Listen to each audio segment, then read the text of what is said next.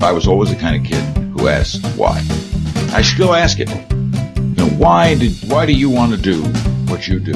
Fascinates me. TV and radio host Larry King today on Now I've Heard Everything. I'm Bill Thompson.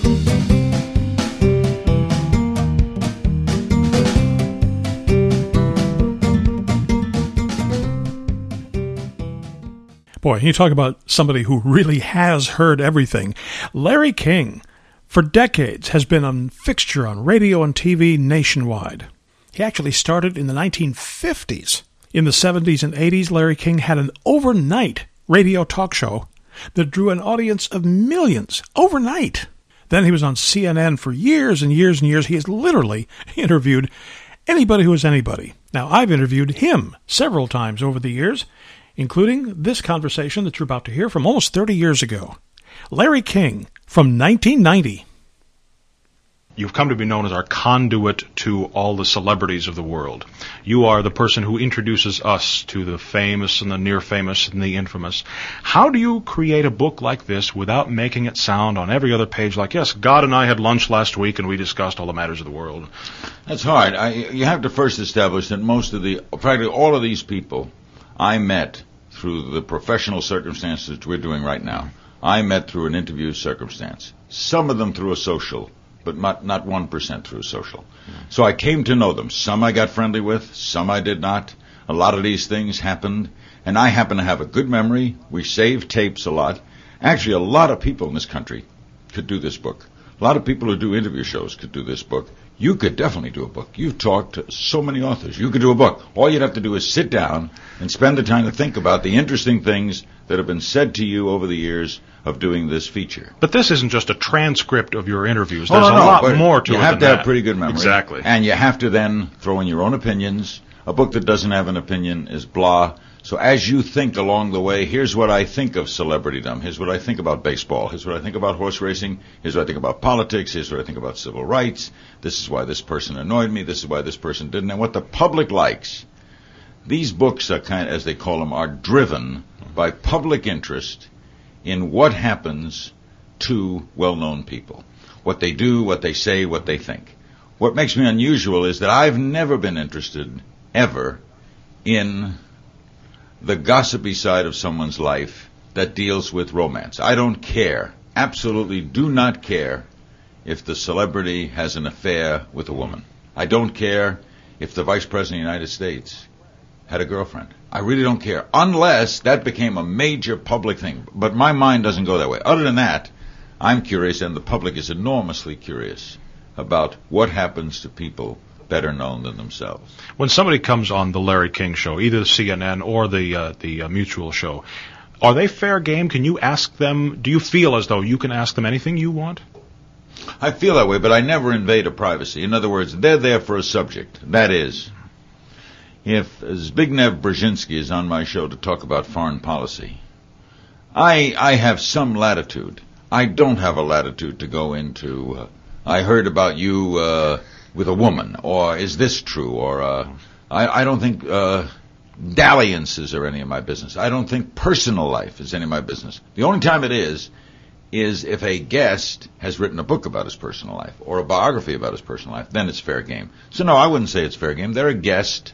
They're an invited guest. We're not rude. I think my I think the main appeal I have to guests is inane, innate curiosity. Mm-hmm. I am just I've always been that way since childhood. I, I am fascinated by what people do and why they do it. Why do you want to drive a bus? Why do you want to fly a plane? Why do you want to be a Secretary of State? Why do you want to go there? Why did you bunt? Why did you why did you remove that defenseman? Why did you make that change? All those things have always I'm a I'm a compendium of whys. Why? Why? I, I meant to ask you. Well, how did you come up with with the the the uh, quintessential Larry King question, which is to choose the field of you know Willie Mays, for example, and say, just choose that field and then attach the word "why" to it, and just say, That's what I do. "Why baseball?" That's right, because it forces someone. There were two aspects. It's happened, I guess, a long time ago, because I've been doing it a long time.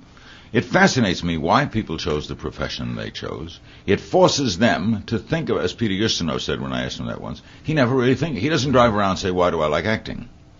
Uh, but he's an actor. And there has to be somewhere along the line, that was a choice. You know, and sometimes it's made for you. In my case, it was made for me. I was freaked by radio. I was a kid who just wanted to do what they were doing, what was coming out of that box. I wanted to do. But why is a great question. You can't one word the answer. You have to think, and you have to deal with motivation. It forms all those three kind of things. And I'm why would a doctor, a doctor goes to medical school, why would he choose to be an internist, and why would he choose surgery? Why would you choose dentistry, and why would that gentleman over there choose oncology? Now, if he's chosen oncology, let's say now we, we I find out why he's chosen oncology. One is fascinating to me is why would someone want to work around a disease in which most of your patients die? What about why would you want to be someone who does autopsies? On the other hand, why be a pediatrician? Now, I, from that comes a whole compendium of fascinating. I remember Bobby Brown, the now president of the American League, who was a pediatrician, and I asked him why he chose pediatrics, and he said because your patients get better. Hmm. Well, that's fascinating to me. Most of your patients get better.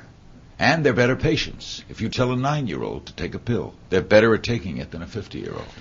Because you, they're, they're malleable. Hmm. Well, that's fascinating to me. All of that as I think of it. Now, I haven't thought about this. You just asked me about it. I haven't thought about what Bobby Brown said in 15 years. But it got me to thinking about why asking why. But I was always the kind of kid who asked why. I still ask it. You know, why did why do you want to do what you do? Fascinates me. Getting back to the idea of, of how you met all the, the people, is it, are there times, uh, I do in here on a much smaller scale what you do, and I, there are so many times when I wish that I had the time to sit down with somebody away from the studio three or four hours and just have a nice leisurely dinner and just talk over matters of the world. Yeah, sure. Do you get that opportunity often? I do. One, living in the city. Two, the kind of what's happened to me, I don't know if it's a good thing or not. It was when you become a kind of celebrity, dumb what happens is they are anxious to meet you. So, like, I was surprised. I'm in New York and Warren Beatty is on, and Warren Beatty says to me, "Boy, I watch you all the time. And uh, what about this interview? And what about that interview?" Now, had we had the time, I would have had dinner with him that night. Had it worked, it didn't work, because I had to go do something. But that would have been obvious because he was interested in what I do. So when you, that's a plus. The minus of it is when you're interviewing people who are not famous, like a victim or someone, and they're nervous about being around you, that takes away from the interview. And that leads to a lot of socializing. And sometimes that leads to friendships. And I, because I've never been in news. See, I travel a kind of thin wire. I'm not a newsman. When I get letters that say uh, you're an outstanding journalist, that always shakes me because I never think of myself as journalist. Now, I guess an interviewer is a journalist in a broad sense. But yeah. I'm always interview interested in the why hmm. rather than the what. Now, I'm interested in the what but the why first, as, as Ted Koppel told me. once. You know, when if there was a fire, I would say, why do you want to fight fires? He would say, what caused the fire? That's absolutely true. My mind would think first, why would someone want to go into that burning fire? Why would you want to do that for a living? As opposed to what caused the fire. I'm interested in what caused the fire. So I don't meet people as a newsman. For example, I think a lot of people confide in me because they don't look at me as he's going to put this on the air tomorrow. And you hear a lot of confidential stuff. In fact, in, in, in Tell It to the King, I think I, I probably went over the bounds a little. I think I discussed some personal things, although no one confronted me on it. As I reread the book before we did Tell Me More, I think Tell Me More is gentler. I think that there were, Tell It to the King was fun, and we sold a lot of books, but there was a kind of a partial hum to it in which I thought I went too much into people's personal lives. I don't think I did it as much in Tell Me More. You think that people are going to be disappointed if they buy Tell Me More expecting the same kind of book? No, I think they're going to they're going to get a lot of it, but different kind. And so Tell Me More is in some cases funnier, uh, and I think more interesting in, in, in its element. Look at horse racing, which I didn't look at too much in the in the other book, and I did in this book.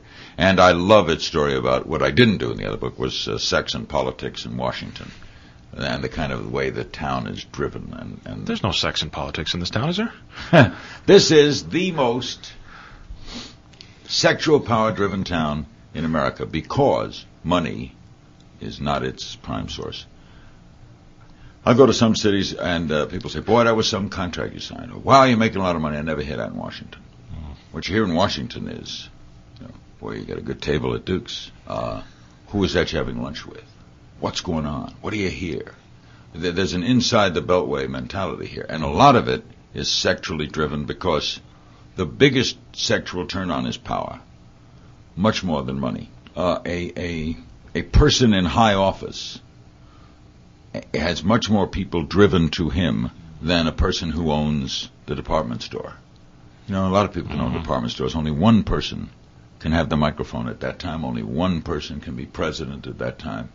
So you- you're very, very driven to it. In other words, let's say the women and Jack Kennedy were driven to his personality, to his rhythm of this town, to his presidency. They didn't say, I'm going to see Jack Kennedy. He's worth $42 million.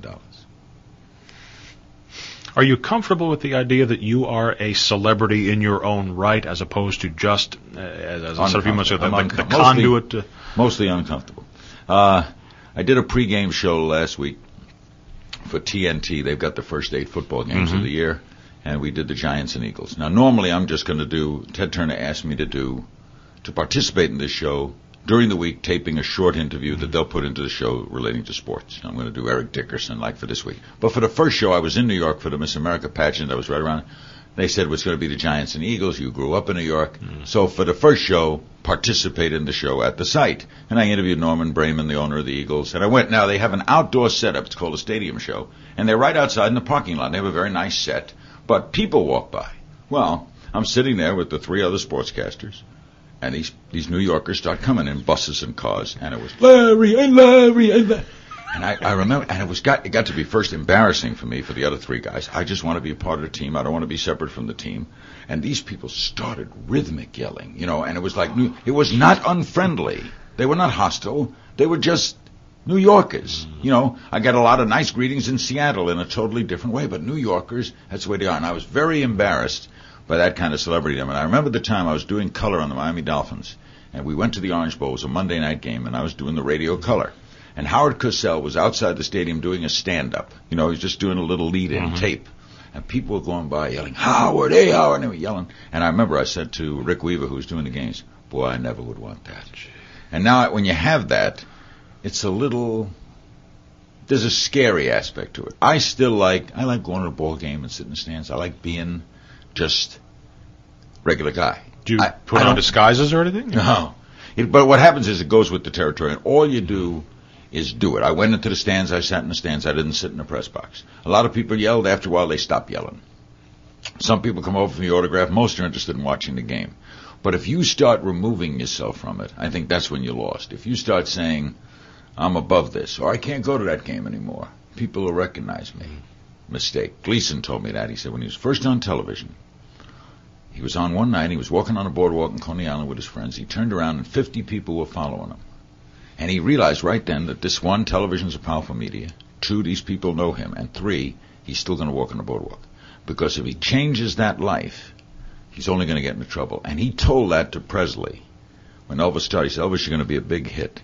When you want to go to the restaurant, go to the restaurant. If you want to go to a movie theater, go to a movie theater. The day they start bringing films to your house and you lose contact, you're going to be a lonely, lonely person. Larry King celebrated his 86th birthday last November, but he's still working. He hosts two shows, Larry King Now and Politicking with Larry King, both seen on Hulu and RT America. Next time on Now I've Heard Everything, as baseball's spring training gets underway this coming weekend, we'll be revisiting my 1991 interview with one of the greatest baseball players of all time, Hank Aaron, who happens to share a birthday with me, but that's beside the point. Hank Aaron, next time on Now I've Heard Everything. I'm Bill Thompson.